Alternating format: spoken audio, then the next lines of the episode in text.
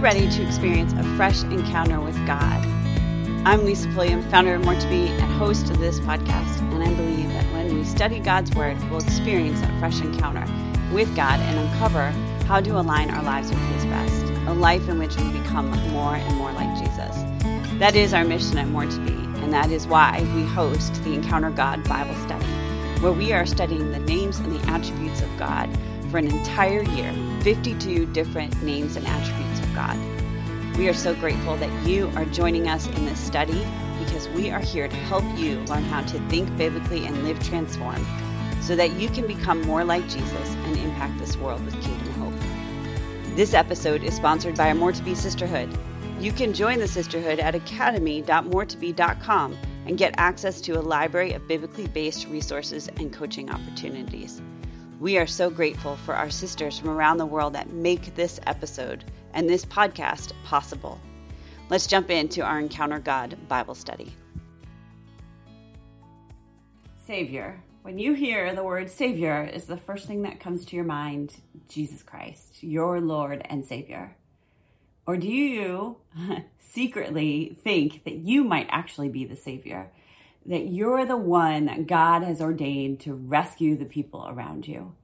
This has been something I've been thinking about a lot in the last couple weeks as I've been watching people that I love and people that I know play the role of savior and also my tendency to move into that position. You know, I think it's kind of natural as moms, as women, to feel like we're appointed to be the savior of this world because we have been tasked with the responsibility to care for other people and to take care of our homes or to take care of our work responsibilities. But there is one Savior, and today's Bible study, we are going to look at who the Savior is in a unique context. So, if you're joining me for the first time, my name is Lisa Pulliam, and I am the founder of More to Be. And we are studying the Encounter God Bible study this year, 2020, as we look at the character and the attributes, the names of God, one a week uh, throughout 2020. So we are in week 25 and we are studying the Savior this week.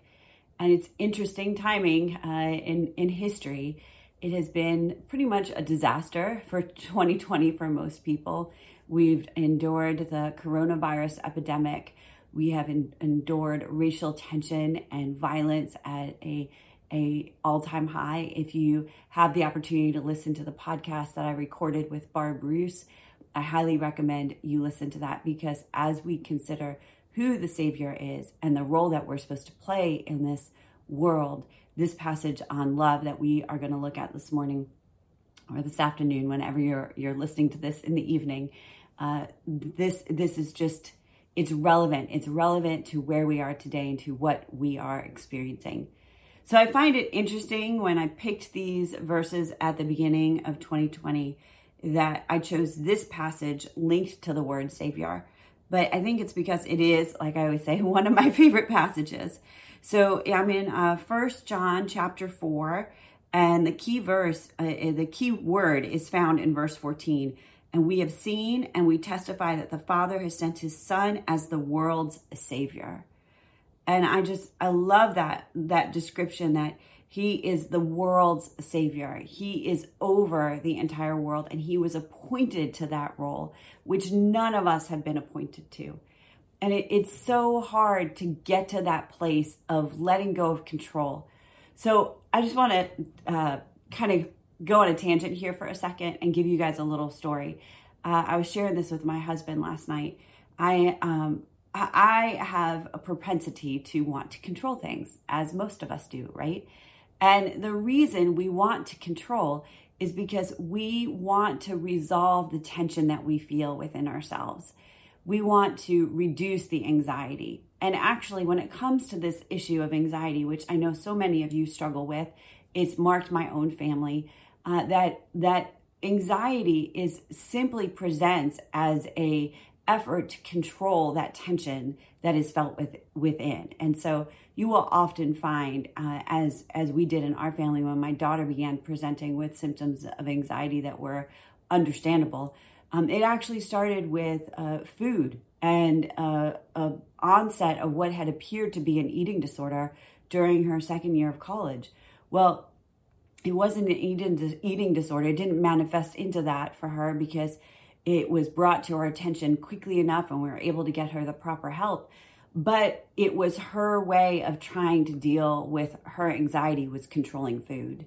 And that is a common way, but we can also have anxiety and try to control how our houses look. We can try to control our own weight. We can try to control other people's behavior. As I look back on my parenting, that is a thread that I see that oftentimes I parented from a place of wanting to control my children's behavior because their behavior was agitating me or making me feel anxious. And it wasn't that they were necessarily putting them in har- themselves in harm's way, but that they were doing something that I thought might reflect badly upon me. And so I needed to make sure that they would, you know, learn how to use the potty, that they would learn how to say yes, ma'am, and yes, sir, that they would learn how to have good grades, that they would do all these things that would attribute to checkbox, Lisa's a great mom. And not that any of those things in and of themselves are wrong, but I wonder looking back how many times I parented out of a place of anxiety because I felt like I needed to control what was going on externally and internally. And at the end of the day, really, I was making my Savior small instead of big. And I was making myself the one responsible for everyone and everything else rather than trusting that the Savior of the world that we meet in this passage is over everything and everyone. And, and I, you know, I don't want to over spiritualize this, nor do I want to minimize the real life struggle with anxiety and the need to get help. And I do, I mean, 100% advocate for getting help. We have to learn how to regulate our bodies and figure out where we're holding that tension and understand how to release that tension and become more aware of our sensations and our senses that that are operating in our diencephalon in our brain. And we have to understand our emotions and what's going on in our limbic system. And we need to engage our cognitive reasoning the neocortex and what's going on in our thought life. And all of that we have to do because God has made our heart mind soul and body to function together as one and we get to steward our body by the power of the Holy Spirit at work in us. So it's an entire package I see. But coming, you know, kind of where am I going with this?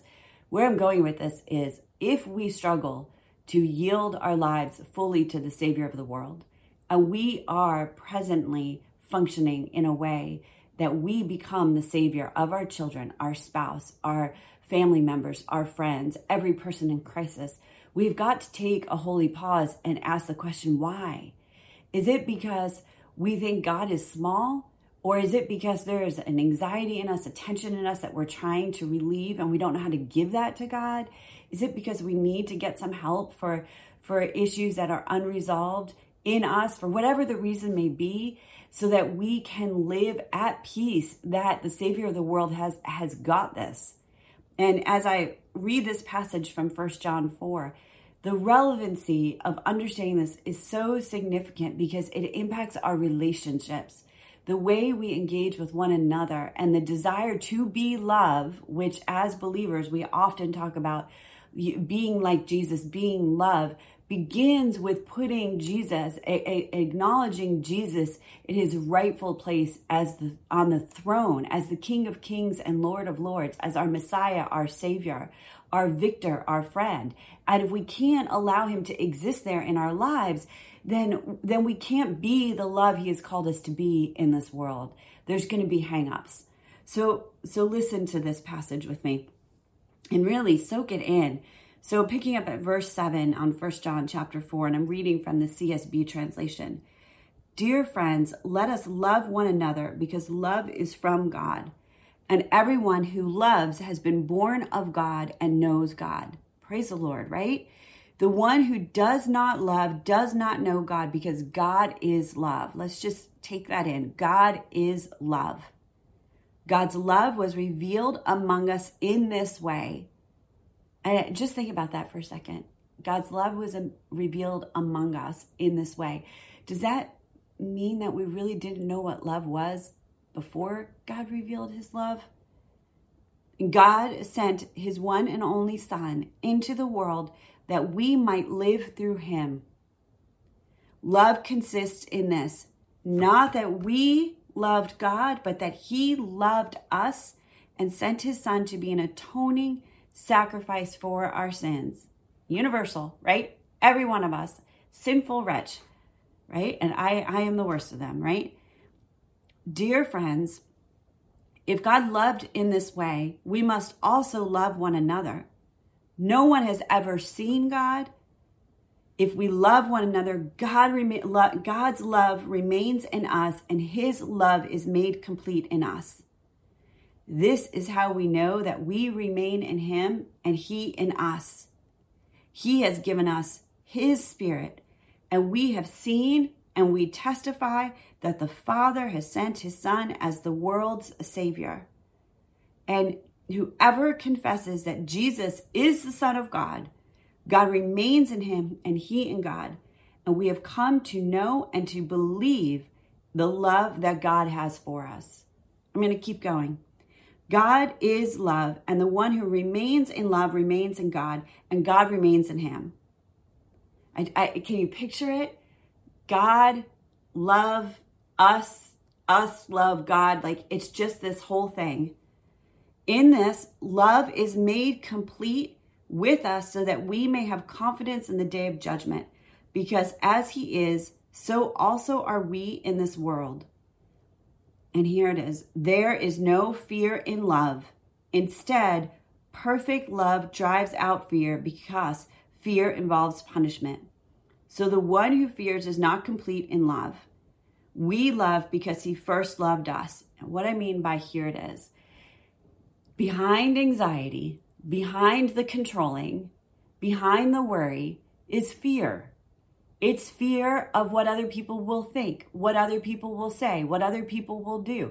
It is fear of harm. It is fear of judgment. It is fear of, of rejection and betrayal, right? Whether you're uh, fearing that for yourself or fearing that for the one that you love, who you are trying to control, fear hangs out there. But perfect love casts out fear. God's love for us covers that situation. And we can say, you know what? I don't have to control you. I don't have to control this situation. I don't have to resolve this tension by making you do what I need you to do. I can let you struggle. I can let you find the answer for yourself, which is what we teach in coaching all the time. I can let you pursue God and figure it out. And yes, can I speak wisdom? Absolutely. Can I offer my my thoughts, my advice? Sure, with permission. Can I pray for you? A hundred percent. Can I stand with you in this pain? Always. Well, maybe always.